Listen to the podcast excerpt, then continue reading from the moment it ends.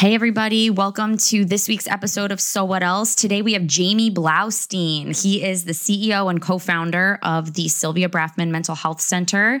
He's also a really longtime friend of mine. Jamie shares his very, very powerful story today on the podcast. He talks about his journey walking through a really intense drug addiction and um, his really rocky road to getting clean. Uh, he shares about how recently he decided to leave his career on Wall Street to step into this new world. Um, if you're listening to this on the date of release, the Sylvia Brafman Mental Health Center is actually opening its doors one week from today, which is really awesome. Um, obviously, we wish them all the best. So definitely stay tuned for this story.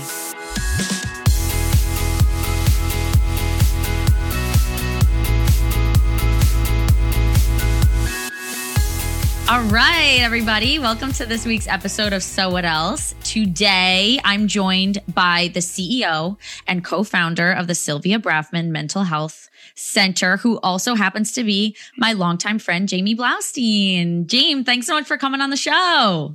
Thanks so much for having me. I've uh, been watching from afar as you've launched this venture, and uh, it's been really cool to see, you know, the path that it's taken, and I'm very honored to be on. Uh, I mean, you've been very supportive from the beginning. You've sent me so many messages that are so nice. But honestly, I'm like ticked that I don't have my "Don't Stress, Vote Blaustein for Success" shirt on right now. You know, it's funny. I actually, up until like three years ago, I didn't even have one. Like ah! for context, I handed out like literally like hundreds of shirts back in hundreds. the day when I was running for class president, and uh, I never kept one of my own. And I was able to uh, to snag one from uh, an old friend that had one. oh my gosh! You so you ran all four years and you won all four years. Is that right? More like five, but but yeah, yeah. Eighth grade through senior year, and I was a little. I sold you hungry, short. I think my senior year because I ran for class and school president, and I think I stepped on some toes. Um, but you know, I eh, it it worked out. Did, did you hold a position in National Honor Society too, or no? I don't think so. No, no. I'm, I'm i just so, uh, not that great. I mean, yeah, what five years I class really president? leadership department.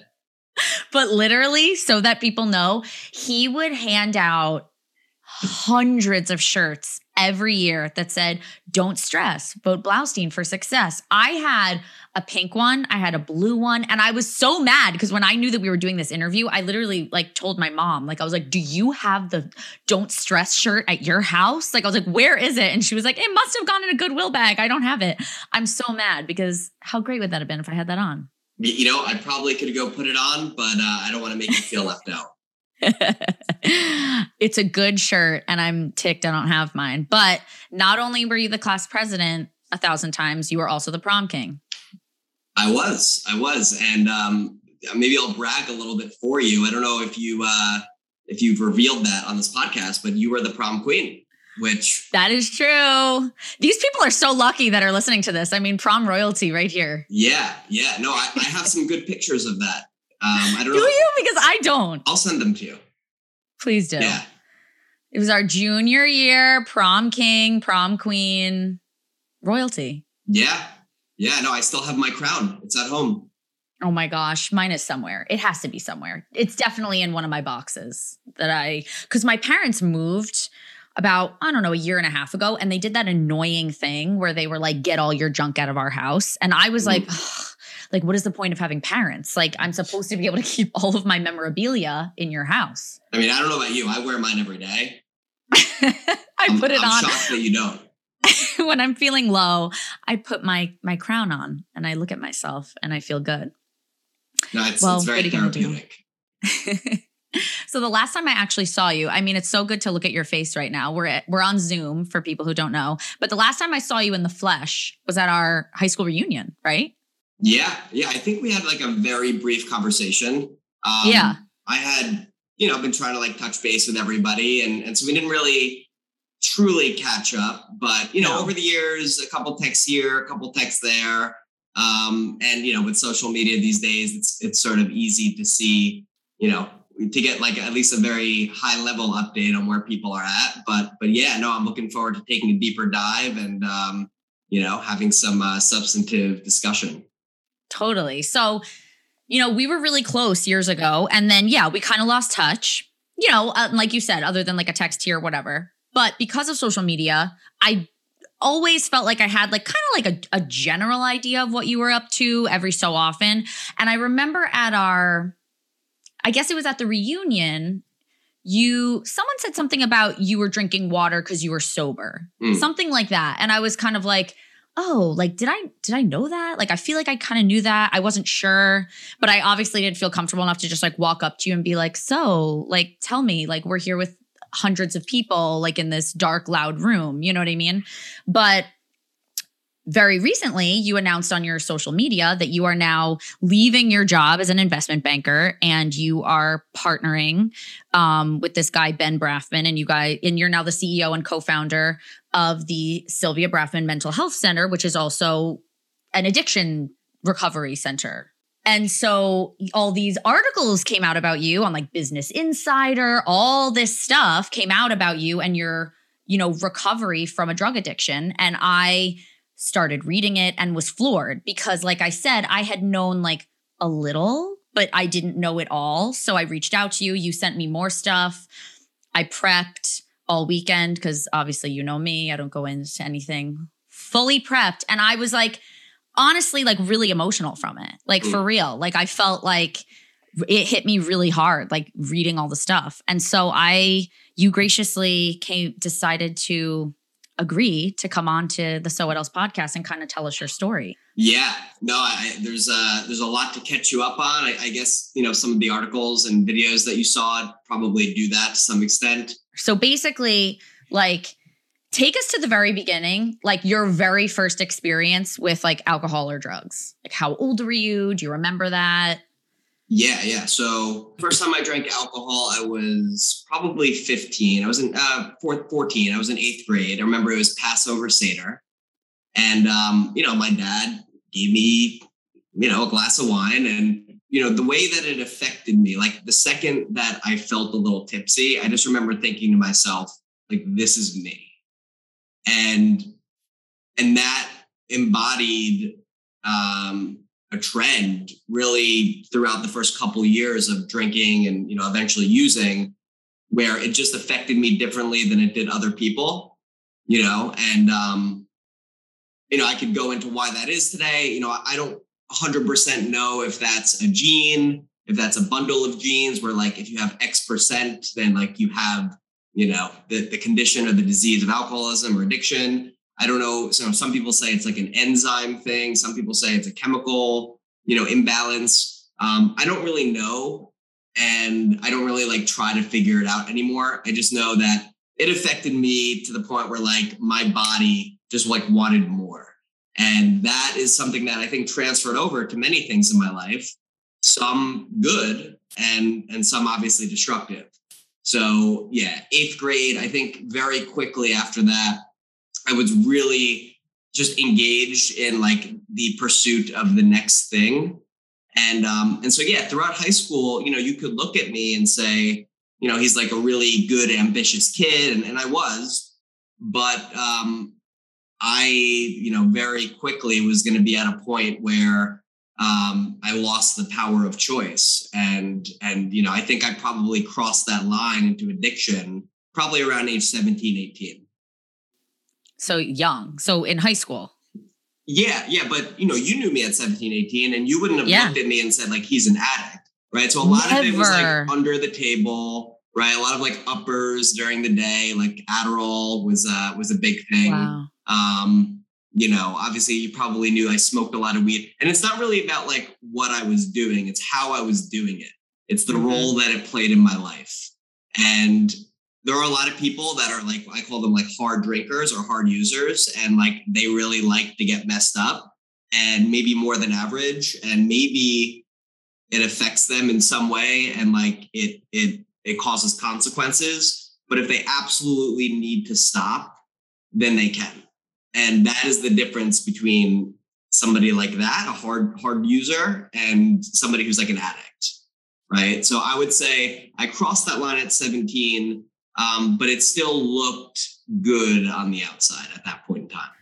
Yeah, I mean, like to paint a picture for people listening who didn't know you. I mean, you were in like all honors classes, class president, like very like good kid, good student, really smart, like you were going to Michigan, you know, like and so I knew obviously like that you partied, you know, because I was like also like really, really a goody two shoes Yeah. and like give you crap about it. Like you shouldn't do that. You know what I mean? Like, but I remember one time, I don't know why this memory sticks out in my mind so clearly, but I remember one time you and I were sitting in physics with that teacher. Remember that really old lady? Oh yeah. I feel bad. I feel like we terrorized her. I don't remember her name, but yes. She was very cute. But anyway, I remember sitting in physics and saying something to you. It was like a Monday morning. I guess you had been partying that weekend. I said something to you about like doing drugs. And you were like, don't say that. Like, are you kidding me, chick? Like, you were like, don't say that. I smoke weed. That is not the same thing. Like, you Oh. need to oh. chill. You know what I mean? Like, and I remember being like, okay, okay, sorry, you know, like, and so. What do you mean? Like I was taken aback that you would associate me with drugs? Yes. Yeah. Like you were like super offended that I was like, you do drugs. Like, and you were like, no, I don't. Like, don't I, are you kidding me? Like, look at me. Like, I, like, hello. Like, I'm a great student, you know? Yeah, and I was funny. like, sorry. I mean, it's funny because I don't remember that exact interaction, but I think that reflects like much of of what kept me in denial for a long time. Right? It's like I didn't really, for you know, put, putting aside whether you view weed as a drug. Yeah, I was starting to dabble in drugs at that point, but the connotations associated with drugs were something that I, I didn't associate my image or you know who I thought I was with. So I was very, um, I cared a lot about what people thought of me and uh, you know that you know I, when I you know take people through the work, just full disclosure, I, I sponsor a ton of guys, and and I talk about the fact that like throughout high school, validation was like one of my first sort of uh, addictions, right? Like like the class president thing, right? It wasn't about the roles and the responsibilities that came with like being the class president. To me, it was a concrete quantitative measure of like if you vote give me more votes than this other person then you must like me and i must be good you know so that was the role that it was fulfilling if you asked me that at the time i wouldn't have been able to break it down for you like that but you know i saw that later on Yeah, totally. All right. So around 17, 18, you feel like you crossed over that line. So it got, I feel like it got really serious for you when you got to college. yeah yeah. So i got to college and i think a couple things happened. Uh, number one you know this um, you know again i don't love the term disease but this condition right? It progressed. It's always progressive.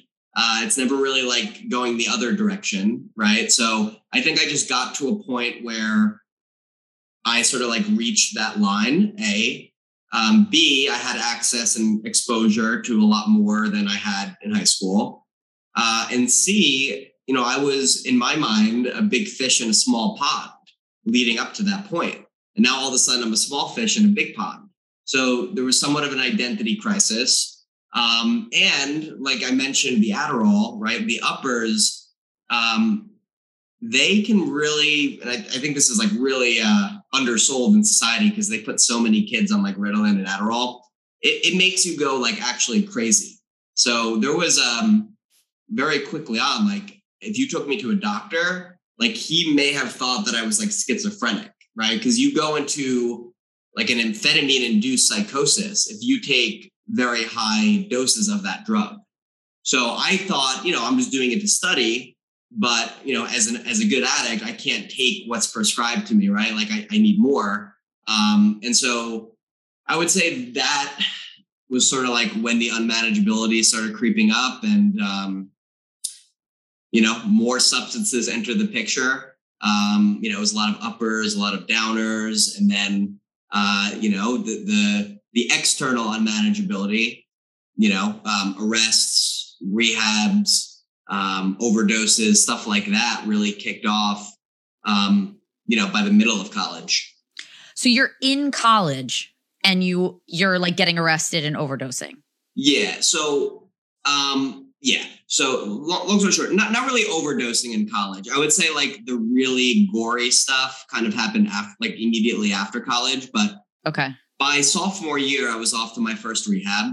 Um, it was in Michigan, and and you know at that point in time, like if you were to stop me and say, like, do you think you have a problem?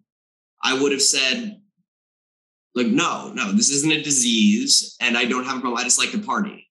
Right. So I didn't think there was a problem, but I did know that the way that it affected me was different than other people, but I was nowhere near, you know, like I, I mentioned, the disease is progressive, right? So just like the using and like the the thinking is progressive, so is like your willingness to accept that like a I have this thing and and the only solution for me is really abstinence. Um, and B, that like I need to have a drastic shift in in like how I view the world. So I was very far off that sophomore year from like actually getting to that place of surrender. You know, a couple more rehabs, and uh, I eventually got there. But but still, so wait, hold up. Yeah, I'm yeah. sorry, I'm just cutting tell me you to off. pull back if you want me to go a little oh, bit yeah. more in the oh, weeds. you know me. I'll just talk over you if I want to. So don't you worry. So sophomore year of college, did like your mom make you go to rehab or like you like what happened there? Because that's like not yeah. common yeah, for a college yeah. kid. So the first many rehabs, I was most definitely strong armed by my family. I was nowhere near saying like I want. Usually don't go to rehab on a winning streak you know? Right so, yeah. but but you're also in delusion about how bad the problem really is. So yeah no yeah. i was told like you have to go to rehab or you're not going back to school right? Okay okay. And then there was like sophomore year like a very big arrest in uh in north caldwell actually. Um really? i had uh i had raided my uncle's medicine cabinet and really? i uh i was driving in north caldwell in a school zone like beyond impaired I had like a hundred pills on me and and all this stuff, and I get pulled over and uh, and you know they search me and they, they think I'm drunk and I'm passing the breathalyzer test, and you know obviously they eventually found it, and that was like a big arrest because they tried to charge me with like a different felony for each type of pill that I had, right? So like even like a different wow. do- dosage, right? Like you know, like a two milligram Xanax was one felony, a one milligram set, you know. So um, wow. um, that I think sounded the alarms for my family, where they said, okay, like we knew he liked to party, but like he's got a he's got a problem. Yeah, um, yeah, yeah. And yeah. the insanity of it is like that I wasn't even near getting to a point of like really surrendering, you know? Yeah, um, yeah, yeah, yeah. External circumstances really like don't get the job done you know, unfortunately, in, in this, if, if you are like, you know, the real chronic alcoholic addict.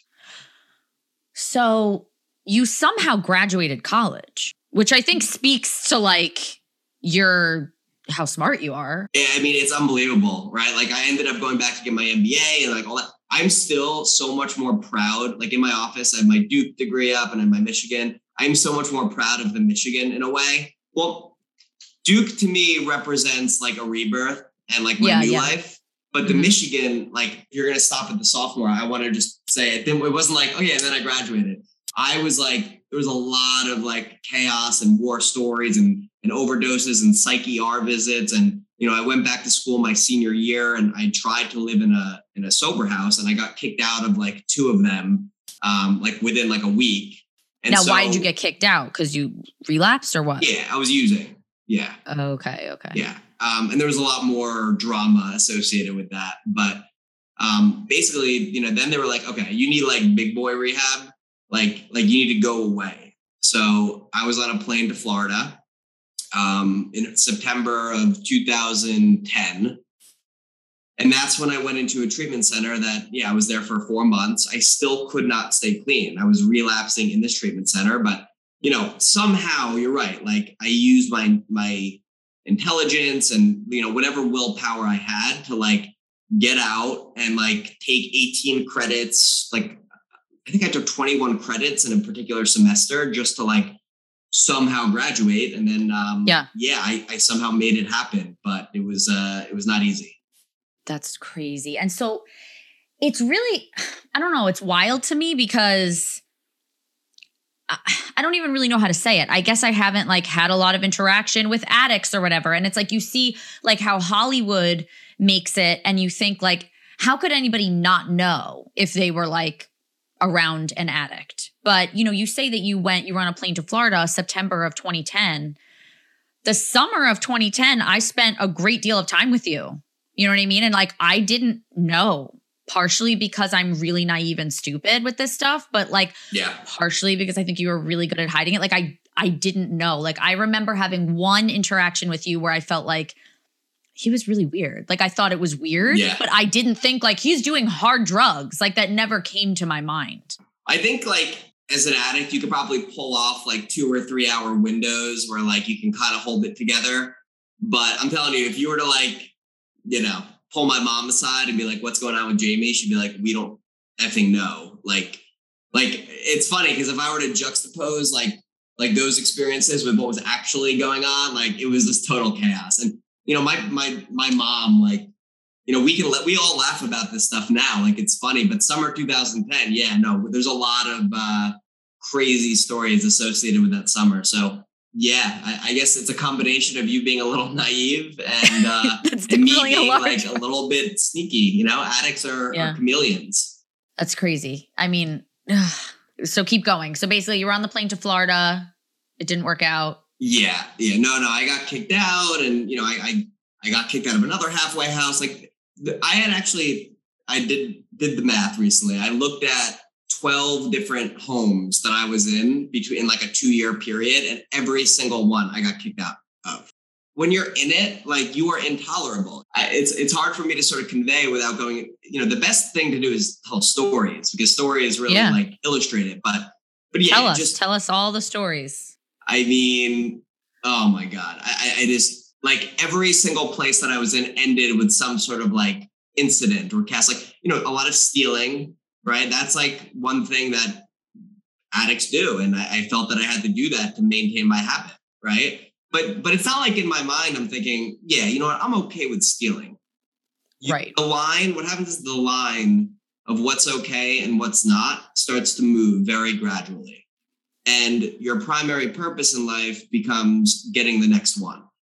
Mhm. And so, whereas, you know, it's funny, I remember when I was like three years old, four years old, I always prided myself that I never told a lie. Mhm. And then my mom cornered me about something, um, and I lied because I didn't want to get in trouble. And I remember just feeling like such remorse for like a week that I lied to my mom, right? So I'm just comparing that to then down the line, like that just becomes normal. That's what you do. And you don't Yeah. feel like it's a bad thing that you're doing. It's just it's a survival mechanism, right? Because Mhm. Let's let's just say there was a lot of uh i mean I, I don't even know which war story to start with right? But like i was breaking into my stepmom's house with like gloves the whole thing like swiping all of her jewelry. You know i stole my father's wedding ring. You know my father passed uh 10 years ago from this Yeah. from this uh disease. He, he was an opiate addict and um that like while i'm doing that probably hurt me but Yeah. it you become a shell of yourself and Mhm. it becomes very different difficult to differentiate the true from the false Mhm. and uh you know there was uh there was just a, a lot of that probably probably Mm. too many stories to tell in, on this podcast but Yeah. Tell us. Um. So you said you got arrested a lot of times. So you said about the, you know, in North Caldwell, the driving, and then I know that you had one significant arrest in Penn Station, Yeah. New York City. yeah Tell us about that. yeah so so i was okay so I, I somehow graduated from college and i was like under the delusion that like i had it under control at this point right because i graduated from college right so i must be good Yeah. um right. and this is when like heroin really came into the picture you know so i was uh you know shooting heroin smoking crack and this is like like like right around the time that i was getting kicked out all these apartments but i somehow managed to get this job at morgan stanley like and the only way that i did that you know it was a it wasn't like a it was a sales type role right but it was still you know Yeah. good, Good job. but I, Yeah. I could get it based on like my personality and like interviewing well versus like having a stellar like academic career Right. and um so i'm in the city i eventually get fired from that job like three months in like shooting heroin in the bathroom and that's not why i got fired but um you know i i had, i failed some test the series 7 that you need to pass because i just my mind wasn't there so i would uh i would I would take the train from the city to Newark and meet my dealer um, at Newark Penn Station. So I know okay. it's Penn Station. It was actually oh, Newark oh, oh, Penn oh, Station. It's okay, actually yeah. a little bit grimier. Um, yeah, yes, it is. Yeah, yeah. So yeah, of course, you know, you pick up and like I'm not going to wait 30 minutes to get home, right? I can't do that, so I have to shoot up in the bathroom. You know, and at this point, like very much physically addicted, like sick. Mm. I don't know if, if yeah. you're familiar with what what that looks like, but you know, it's called being dope sick. You literally like you feel sick if you don't have it. So I would wake up every day and I would feel like like I remember like I would I would be like drenched in sweat and like freezing at the same time. Like it, your body really doesn't react well. So so I'm in the bathroom. I'm, sh- I'm I'm shooting up. I'm doing my thing, and I walk out of the stall, and this cop pushes me against the wall, and he says, "You effing junkie," mm-hmm. and that was the fifth the fifth and thank God final arrest, and that that was a bad one. You know, that's like that's a, a pretty wild story to tell on paper. I'm very very lucky because I do recognize that if I was maybe a different color skin or maybe something yeah. else, like I may not have been able to bounce back from from that legal record that I had. yeah. Know? So and I, and I was able to because of expungements and the law and you know holding it together when I had to like behave. So tell me about okay, so it's like you go to jail, like you're arrested, and then what who's your call? Like you call your parents? I was so mortified to tell them at that point that I think it was a couple days later. I was about to move from the city back to New Jersey because like okay. Yeah. You know. Um and it was a few days later and and that was the point where I remember I got I you know soon after I got back like I got high at home and my brother was like saw me it was like a bad thing and so my my parents basically said like you're out yeah and I was staying at I don't know if you've ever seen this um by the Willowbrook Mall if you're yeah. like driving down 46 East there's this yeah. little dingy motel called the King's Inn. Yes. It's like yes. pathetic. Yes. So I literally lived there for a month. Um, oh, wow. so and it's like again today, like we can laugh about this. Like my brother sent a picture, and he was like, the other day, he was like, "Oh yeah, you're home," and I was like, "Oh, nothing like home. Like you know, fit for a king." And um, you know, but at the time, obviously, it wasn't funny. Right. And, and so yeah, I was living there, and I somehow was able to like when I got that Morgan Stanley job, I had been interviewing at other wealth management firms and I got an offer at Wells Fargo in Wayne.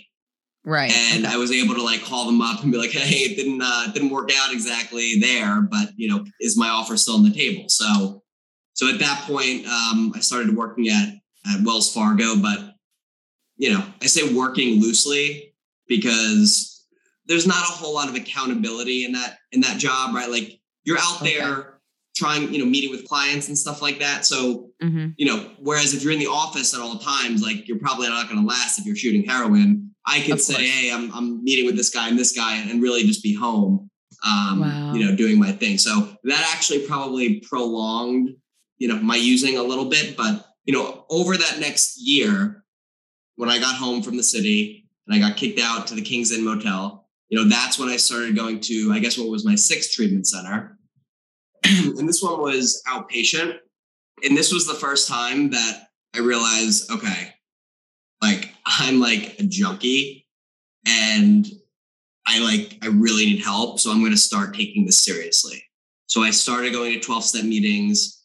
Like I, I, you know, I always say you could hook me up to a lie detector test. Like, are you ever going to use again? And I would pass, right? Because I believe that. Yeah. But over that next year, it was a lot of uh, relapsing in and out, in and out. And it wasn't until December 2013 that like I finally got to that point where I was I was done. Mm. Tell me really quick before you go there about your dad. So you had mm. mentioned um, that your dad died of his from his addiction. Yeah, yeah. Tell me about a year before he died. You guys were together. Yeah, yeah. So I always knew there was something like a little off with my dad. Um, I didn't know that he was like an addict and he had gone to many rehabs and this and that. And I, I learned towards the end because I, I, remember he he took me with my mom to uh, a treatment center and he said, you know, you're going to go in there and see people with like tattoos on their necks and like you know no yeah. teeth and you're going to think that you're different and i want you to know that you're exactly the same he was front running what he knew would be the delusion that I was think. under, which was no, no, no, I'm not like that. When in Yeah. reality, this disease or condition or whatever you want to call it, it doesn't discriminate um, because of his own experience. So he explained to me, look, I, I've been, uh, you know, you're predisposed. Like I have this thing and, um, and you, it looks like you have it too. So the last time that I saw him, which was about a year before he passed, I got kicked out of my mom's and she said, go to your dad's. And I went to my dad's and, you know, before I know it, we're like using together and, um, eventually like we overdosed and my mom was trying to reach me and and she couldn't. So she drove over there and she saw the two of us you know out on the couch called the ambulance and uh you know we were taken off in in, in the ambulance the hospital together. So you know Oh that my was that was the last time that i saw him. And then a couple months later i was in treatment and i remember being on the phone with him and he said oh i have 100 days like clean like blah, blah, Mm. blah and i was like you're full of shit like you Yeah. definitely don't and there was anger there right that the relationship was very tense.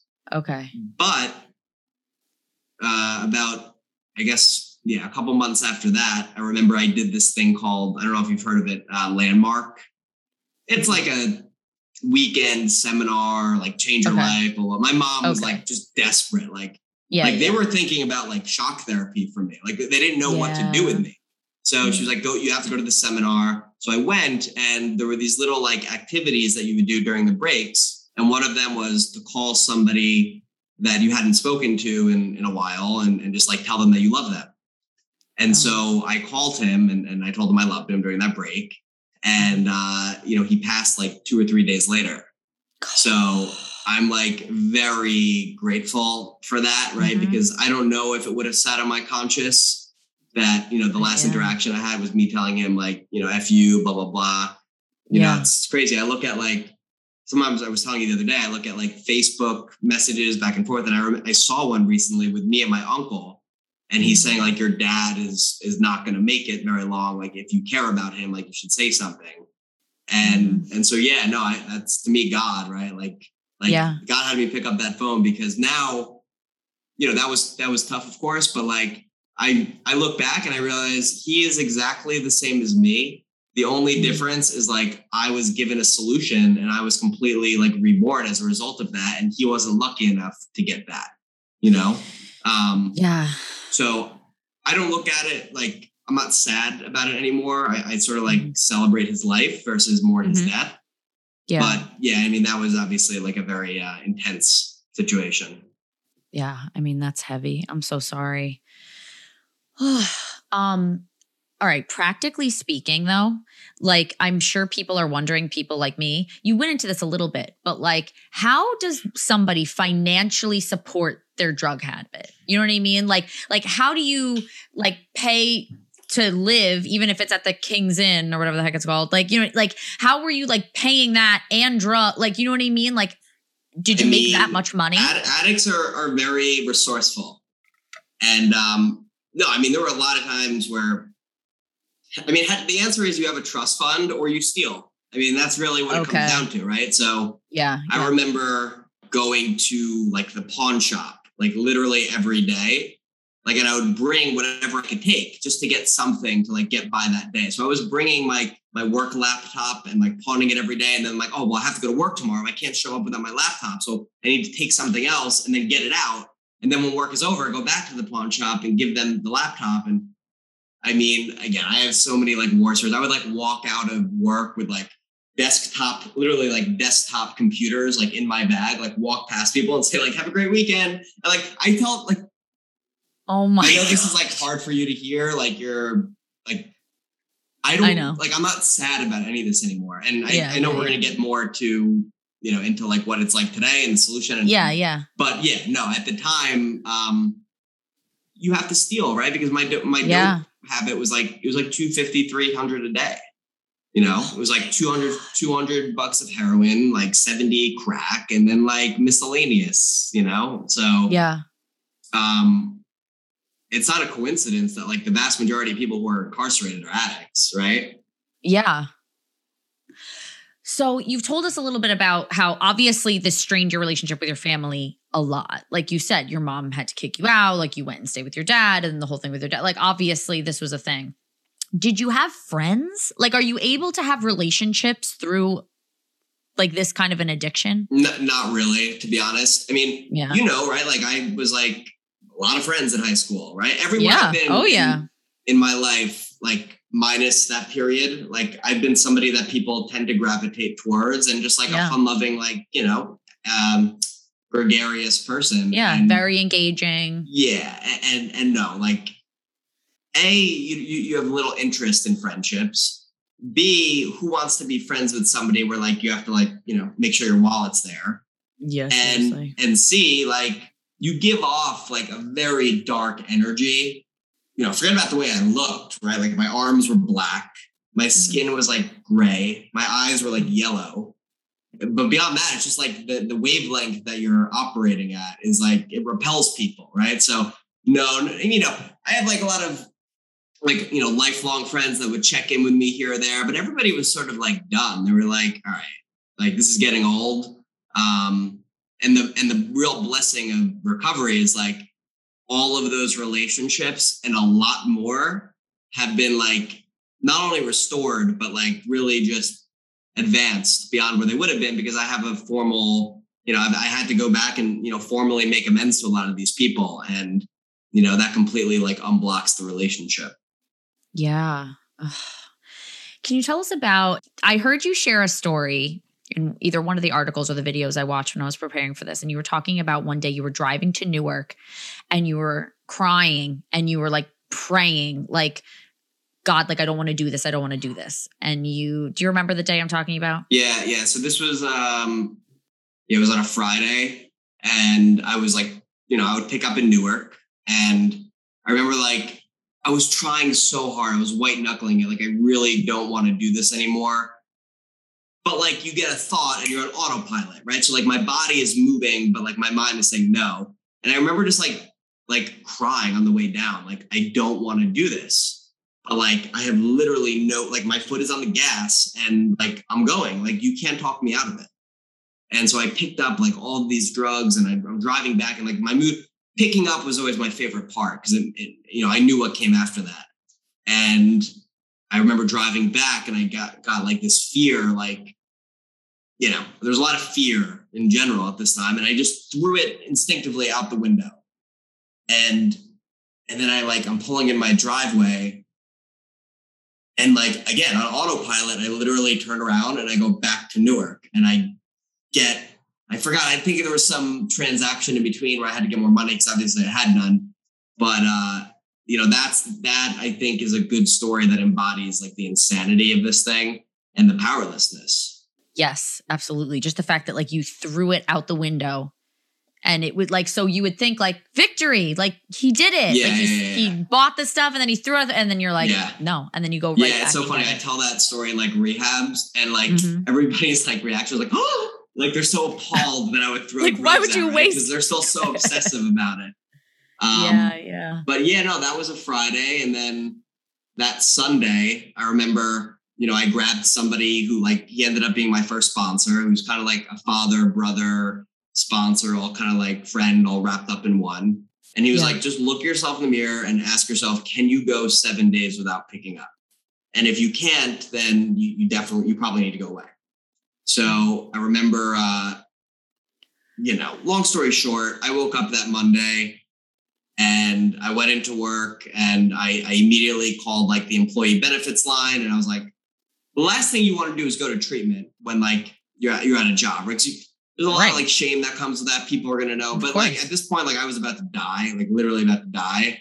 And uh and so I was in treatment a few days later. So that was the day before Christmas Eve 2013, the following mm-hmm. day, uh, on a plane to Florida. And uh, you know, that started my my journey.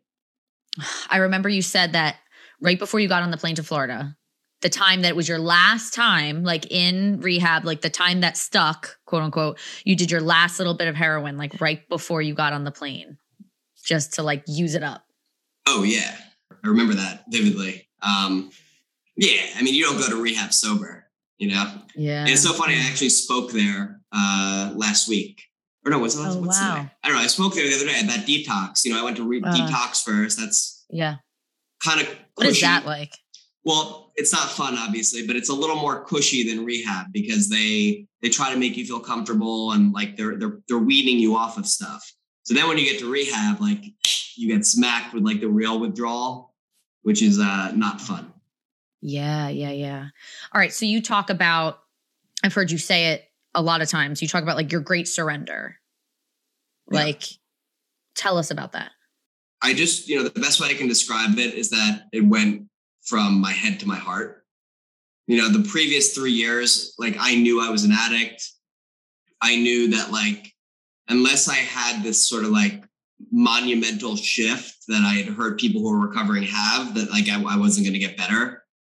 And for the first time, like I just felt it. And I just knew that there was literally no other avenue. And, you know, on, a, on the brighter side, like simultaneous at the same time, like I saw people that were, you know, now good friends of mine who were like one year sober, two years sober, and they were like young guys and they were like, they were like lit up and happy and like living life sober. And so I had a little bit of hope that like, okay, this thing is accessible. I just, you know, now I feel like I feel like if I don't get it now, like it's over.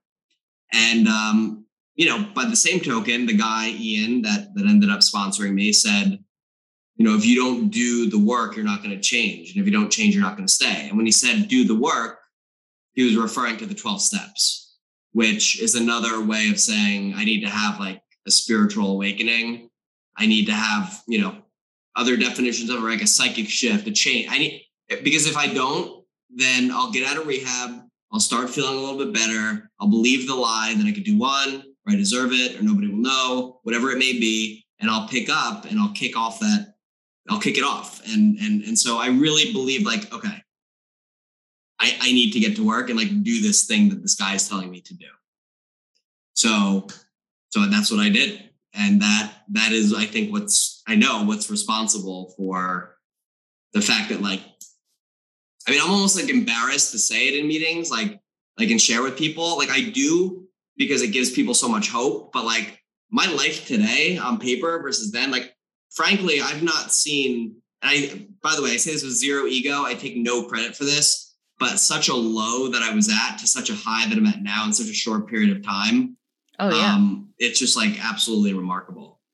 Uh, no, for real though. Like even I, as talking to my husband Scott over the weekend about this interview, he was like, he's 32. Like he was like, I, I, he's lived like a thousand lifetimes. Like, you know what I mean? Like he's like, how, like the amount that he's accomplished in his career while also like battling an addiction and then being in rehab and being back. And now look at where he is. Like that's incredible. Like it really yeah, is. It's it's wild. It's just so wild. I read in an interview that you did that you said over time I've realized that a spiritual solution solved 95% of my problems. Mm. Explain that to us. Okay, so like I said, I credit the 12 steps and what the 12 steps is it's a, it's a path to to believing in God, right? And to trusting in God. And that's what I needed because my problem primarily was a spiritual malady or like a hole, right? Like an outlook on the world, a general sense of being unfulfilled, you know, like as opposed to a purely like chemical imbalance or something like that. So that that's like I'm like cookie cutter addict alcoholic. And the good news is like that's the solution for that. It's like very cut and dry. I think the context of that quote was in my facility, which I'm sure we'll get to, we're going to be doing mental health, primary mental health, as well as addiction. And there are some people that I think they use, and maybe they're addicts, maybe they're just hard users, where like they have a major chemical imbalance going on and like maybe medic, medic medication will solve 50% of what their issue is and like yeah. spirituality will solve the other and i hate to quantify it. Yeah yeah. But what i'm trying to say is like that that's what i needed. And then on top of that you know that remaining 5% like i needed a little tweak here or there probably uh you know the the drugs probably didn't help the chemical piece but in general once you know i was going to doctor like expensive doctors my parents again had no clue what to do with me one of them was like a psychopharmacologist at Columbia University, and she was like supposedly the best. And she was just stacking all these medications on me. And the problem was like I was using, so it didn't really matter how many medications. I wasn't going to get better. Um, and and so yeah, like for me, I, I needed to have that spiritual experience, and that that's when I got better. I mean, because you were like an atheist, like I remember, you know, talking to you about spiritual things like years ago and, you know, and uh I was always very open about my faith. You know what I mean? Like I was always obviously very involved in my church, open about my faith. I would talk to you about it. And you were always very nice and respectful, but you were just kind of like, yeah, like, no thanks. Yeah. Look, I think I I thought I was super smart and mm-hmm. I I approached it with um almost like you know it's almost like you're so smart that you're stupid right yeah, yeah. like like not you like me right like, no i know I. I was i was operating under the assumption that you need to see with the naked eye something or it doesn't exist and uh you know we, we talk about like i was beaten into a state of reasonableness where like i finally was open-minded to the idea that like maybe there's something that can help me and uh, and yeah, no, for a long time, like staunch atheist, you know, yeah, and I, told you, like I've referred to you when I take people yeah. through the work, because I remember you were very unapologetic about you know your faith and and um, I think for me, I thought, okay, if I don't believe in the text of the religion, like the plot of you know the New or the Old Testament, then I sort of have to throw the baby out with the bathwater. Yeah. And and because I couldn't necessarily buy the text at that time, I had to chalk it up to it's BS. And eventually, um, I you know I, I sort of recognized that like God for me is not experienced up here; it's it's in here. And and then the, the mind kind of came around later where it's like, okay, I can't see God with my naked eye, but I don't have direct evidence, but I have all of the empirical evidence that I need, right? I can't see the wind, but I see the leaves blowing on the trees. So I know there's wind. I don't question that there's wind. Right. I don't necessarily see God with my eye, but I see the results of God. Mm-hmm. And what more tangible result than my own life and my own experience, you know? Mm. Yeah. Um, so that was, uh, you know, you have to recognize, and, you know, we, we talk about this in the first step. I am totally powerless I lack the power of choice to stop and to stay stopped from using. And I'm insane. I'm literally like the thought that precedes picking up drugs is an insane one, given the consequences that I know lay ahead, given. So, by definition, if I feel that way, then I have to believe, well, then I need to find some sort of power. And then yeah. maybe if I find that power, I can be restored to sanity, right? Second step. And then in the second step, it's like, I don't even know if I be, like what I believe at this point. You know, and this was like a couple months into sobriety, but I know that um, I'm at least I'm laying aside prejudice and I'm open minded to you know whatever that thing may be. You know, and then you know I continue to go through the process, and um, you know, faith is a result of results for me. Not that like I pray and I get what I want, but like you know, leaving rehab, it was like you know, fear and faith are opposites, right? So maybe like 99.999% fear and 0.1, 0.001% faith, right? Mm-hmm. And like I knew I was going to die and I had no other option. So I would just, you know, get quiet and like ask God for help and like direct my thinking and like help me do the next right thing. And mm-hmm. I would, I would be taken care of.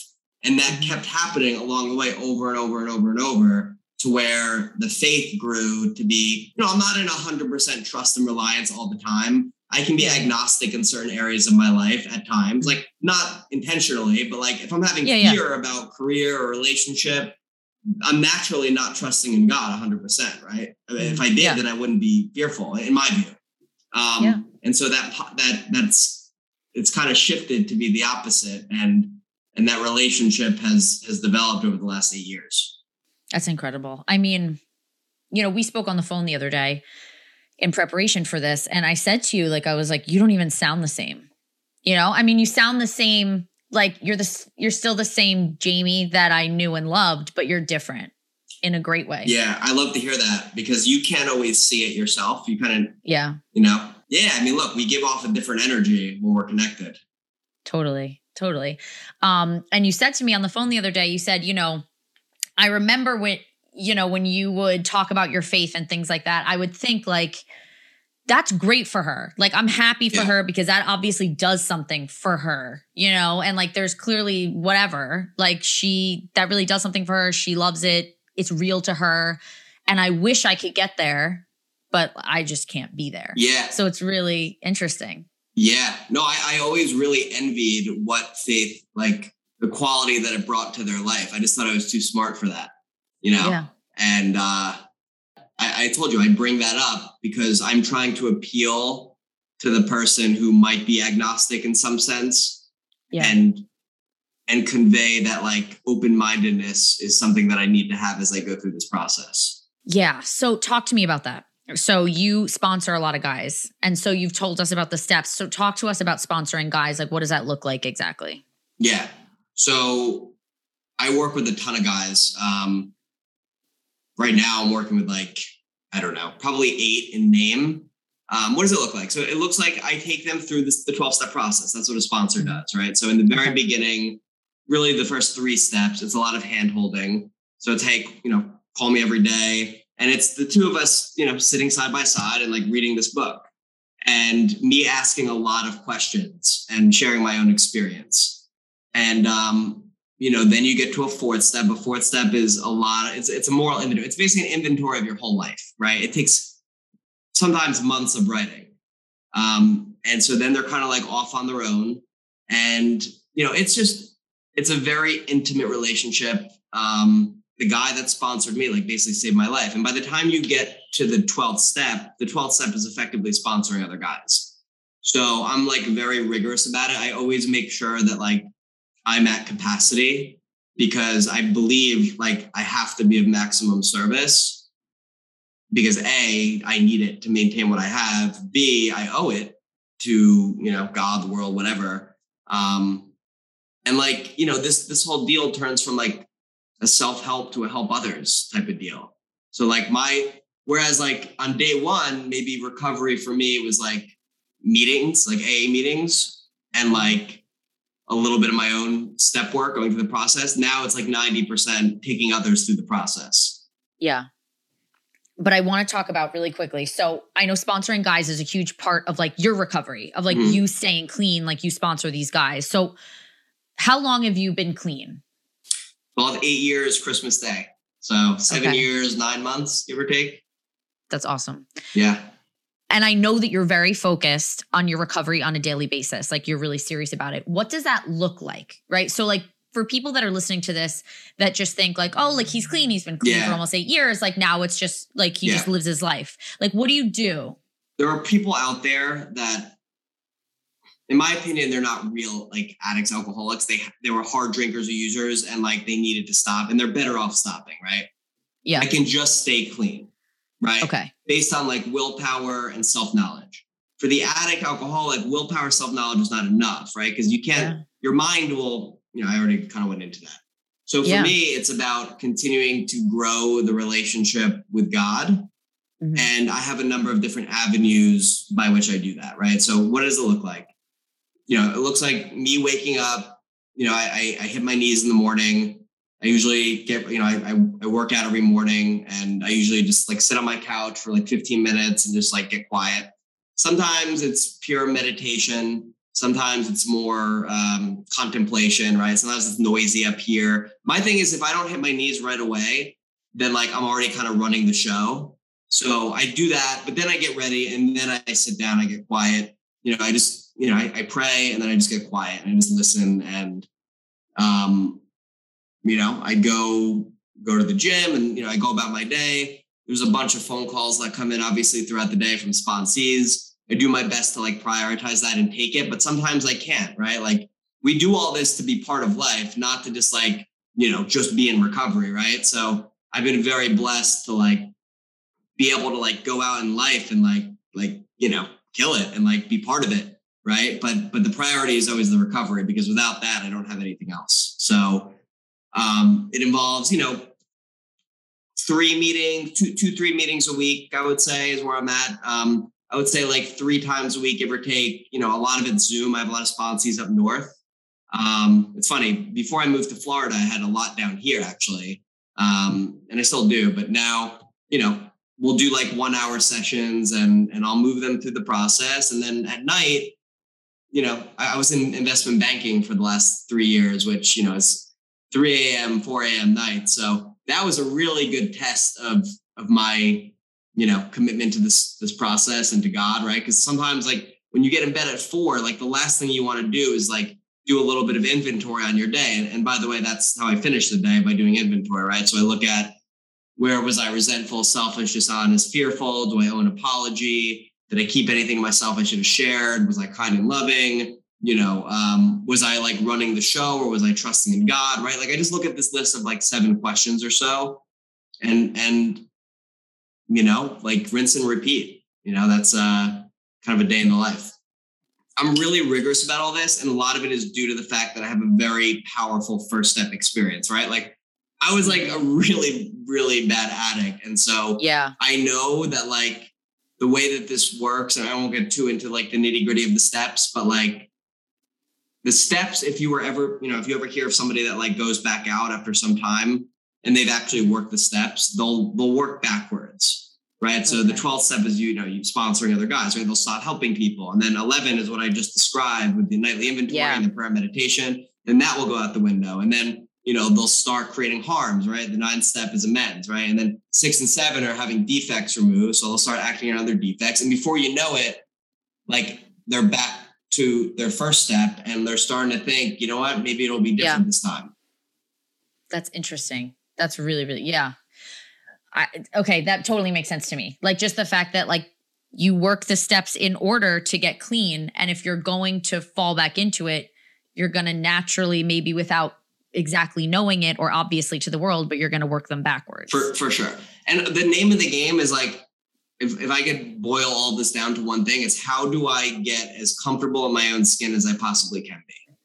Yeah. And that doesn't mean high that means how do I get as like close to God as I possibly can be, right? Like how do I maintain my spiritual fitness to the maximum yeah. extent? And as long as I do that, that's why like you notice when I said the day in the life, nothing has anything to do with drugs or alcohol.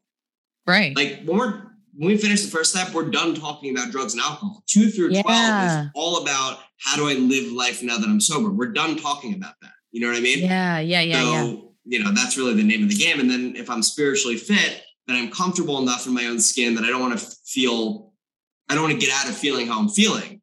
Mm-hmm. Because if I want to, if that if that happens, it's like holding on to monkey bars, right? I can like yeah. white knuckle it for so long before I start to say F it, or uh, you know, I, I could I could I could do what or believe the lie. So that's sort of in a nutshell what what it's all about. That's that's so enlightening and just eye opening for me. You know, um, you know, I said this to you on the phone the other day, but I feel like I want to say it again. Like I I'm sorry. You know, like I really feel like this past week that I've been reading all about your story and talking to you and watching I I have just felt like I failed you. You know, like you were a very close friend to me and I didn't know. Like you were totally falling apart. Go you were dealing with this addiction and I feel like I just kind of you know, let you down as a friend. Yeah. And I'm sorry. And, and, and I accept your apology, but it is like it's absolutely unnecessary, honestly. Um, I never once over the last, you know, whatever, 11 years thought like she did me wrong or she left me or I never once thought that. I really you you and many many others, but not like in a spiteful way. Right? Mm-hmm. Like I wouldn't want to hang out with me. like, you know what I mean? Like I would be like running yeah. for the hills, you know? Yeah. So I have always had like super fond memories of you and I've always thought of you in a great light and and uh there was never any animus or anything like that. I always, you know, treasured our moments together. Well, I mean, I can't tell you how good it is to like hear this story from you, see like how well you're doing. So, listen, like once you got clean, then you decided like, hey, I'm going to apply to business school, but you decided to be really honest about your past. I want to hear about that cuz that's that's scary. Like yeah. you're like, "Okay, I'm going to tell Duke yeah. that I'm like in recovery." Yeah, yeah.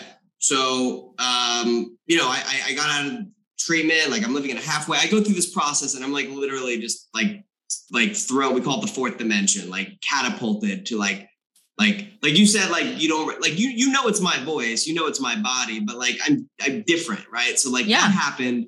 And Yeah. then all of the external stuff really just sort of like fell in my lap. Right. Cause you know, I like to talk about like when we straighten out spiritually or when we fix the spiritual piece, like we straighten out mentally and physically, right? So that's why I do kind of like flex a lot of the accomplishments and stuff to new guys, not to say like, look what I did, but to say like, look, look, but you know, because that attracts people like when they're Yeah. first coming in and they're like, oh no, I want, I want that.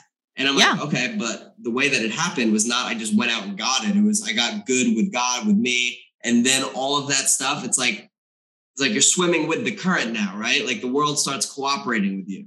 So yeah, so I, I you know I, I worked in uh, a firm called Lord Abbett. You know, it was just an upward trajectory, and then eventually I was like, yeah, I feel like I've underachieved a little bit, and I'm going to be honest in my business school applications, and there really was no other way to do it. I mean, yeah, sure, I didn't I didn't like roll out the the H word, you know, heroin, because that's like Right, a right, very right. loaded word. But I made it very clear, like in and out of rehabs. And, Yeah. And this is what my life looks like. And I knew I was going to end up where I was supposed to. And Mm-hmm. yeah, sure. In hindsight, like, and so by the way, I just took a sponsee. Like, I helped him. He literally took him through the same process. He just started at Emory. And Oh, wow. it was cool to be able to like kind of coach him on that piece. But Yeah, yeah. um, yeah, like I, I got into some great schools and I went to Duke and it was like the best two years of my life. It was it was amazing. I got to travel the world. I, I got, you know, I made lifelong friends and I got to do it all sober, you know, Yeah. and uh and and so, you know, I got into the investment banking world, which was uh, you know, not exactly a breeding ground for spiritual beings. Um, yeah. but I like, I'm so grateful for it. Like, you know, I talked about, right? We, we do this to go out and be part of life, right? So, like, I wanted to do the most rigorous thing. You know, there's probably a little ego in that too, right? Like, I want to say I'm a banker and like, like, but I really like just wanted to like be part of life and like, like do Yeah. the most rigorous thing and like, like go for And it. push you know? yourself. Like, that's always Yeah. kind of been my my attitude. I Totally. did that the last three years. It was uh, painful at times. At the end of the day, I'm a very happy customer of investment banking. Like I learned a ton. Mm-hmm. Um, I worked with like people way smarter than me, and I got to live in the city, and it was a great experience for three years. But you know, it was time for uh, a change, and now that's what I'm today. All right, so let's go there. So you were talking about it before, but basically you are very very freshly into this transition out of investment banking and into being the co-founder and CEO of the Sylvia Brafman Mental Health Center. Tell us tell us about it. We were, we talked Yeah. about it a little bit, but tell us about Yeah, it. yeah. All right. So the uh, long story short is I got a call from a guy named Ben Brafman, who you mentioned in January, and and he owned a rehab called Destination Hope that I went to when I was 20. That was the one that it was in Florida, and I was there for like 4 Mhm. months. And he so he actually kicked me out of rehab because I I, Okay. I was just a total disaster. Yeah. And uh, and he called me, and, and we really had no communication over the last 10 years beyond Mhm. Like he we were social media friends. So I think he could sort of like piece together that, you know, I got my stuff doing well. together. yeah. But when I would go down to Florida, I would reach out and I would offer to come speak to the patients. Mm. So we had like two or three touch points that way. But beyond that, like it was sort of a call out of the blue. Mhm. And he said, Hey, I sold Destination Hope. I want to start something a little bit more mental health focused. Um, do you want to be involved? I didn't know what he meant. I didn't know, okay, do you want me to like come speak once a, a month? Do you Right, want me right. to, uh, you know, write you a check? Like I just didn't know. right. And and that basically amounted to the two of us talking every day. This is while I'm doing banking. And thank God for COVID. I was really able to like multitask working from home. Yeah. Yeah. And um, you know, I used my banking skills. Like I, I, I like Yeah. created an investor presentation that was like really in the weeds on valuation and all that stuff. Um, I ran like a broad capital raising process, and I raised you know a little over a million bucks. And uh, Wow. I, you know, basically, you know, we got a beautiful location and down here in Florida, the office is like basically set at this point. And it's just like a beautiful sort of come full circle story where you know, Ben is not a business guy. He, he but he's he's a fantastic operator and clinician and and a great like industry guy. Like he was one of the best in Florida to do this, but yeah. he didn't have somebody like me. I didn't. I've always kind of you know been interested in this. I didn't have somebody like him, right? Like I wouldn't have tried to do this without the guy that that's done this before, right? Um, and so it's sort of like the perfect merging of like these skill sets and and our personalities honestly we're both kind of similar we're like a little intense but like like we like to joke around it's just like god you know the god's timing's perfect so yeah. we uh we we we we're, we're going at it like i'm ceo i'm you know running the business like you know i have the strategy and finance mind but i'm also a client advocate to the nth degree, like just based mm-hmm. on my, you know, many treatment centers, based on my sponsorship of other guys. Um, totally. He's the clinical guy. And so it just works so perfectly. Mm-hmm. And yeah, we launched our brand a couple, uh, like two months ago, and we mm-hmm. are a couple days away from uh, accepting patients. So we were just waiting oh, for wow. the, the licensing to get through. And, and, you know, we're going to have a big ribbon cutting on the 13th. And uh, yeah, I'm excited to help a lot of people. Ugh, that is awesome. So tell us a little bit about the, about the emphasis on mental health versus just focusing on addiction treatment. Like what makes this place a little different than like a typical like rehab? Yeah. So there's a lot of people that you know in the industry they call it dual diagnosis, right?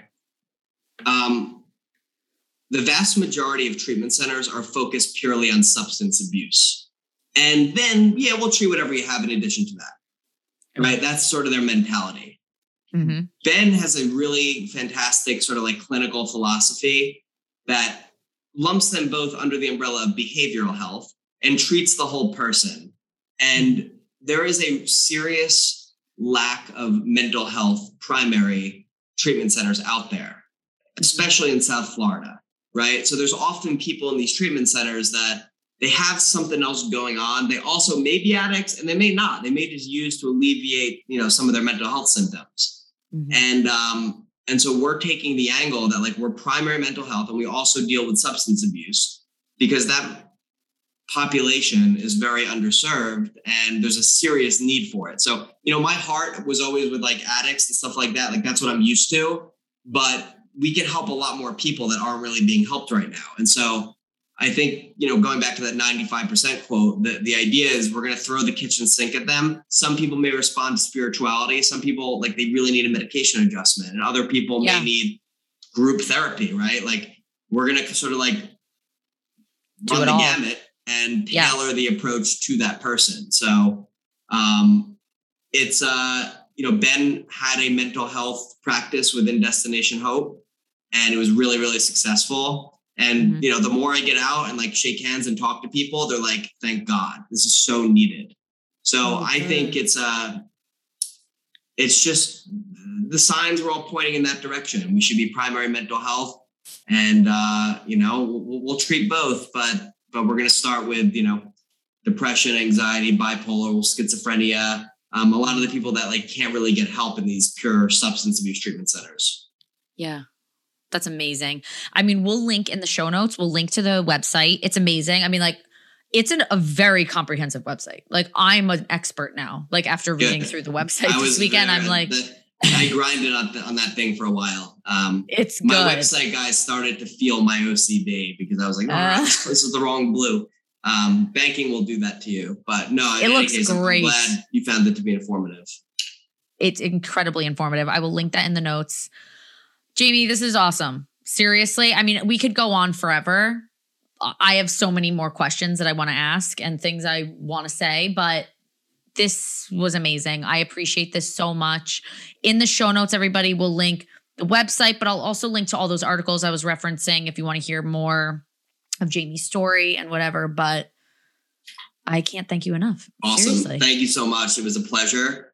Great connecting with you, reconnecting with you. And um, I will, uh, yeah, maybe we'll do part two one day. Absolutely. Hey, I'm always here for a good part two. Thanks so much, James. Awesome. Thanks, Caitlin. All right. Bye. Take care. Hey, thanks for joining us today. Don't forget to subscribe and follow on Apple Podcasts, Spotify, CaitlinElliott.com, or wherever you get your podcasts. And hey, if you want to toss us a five star rating, I would love you forever.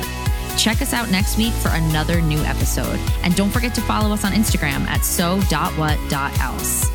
Editing and all that stuff by Matt Carpenter with Parable Productions.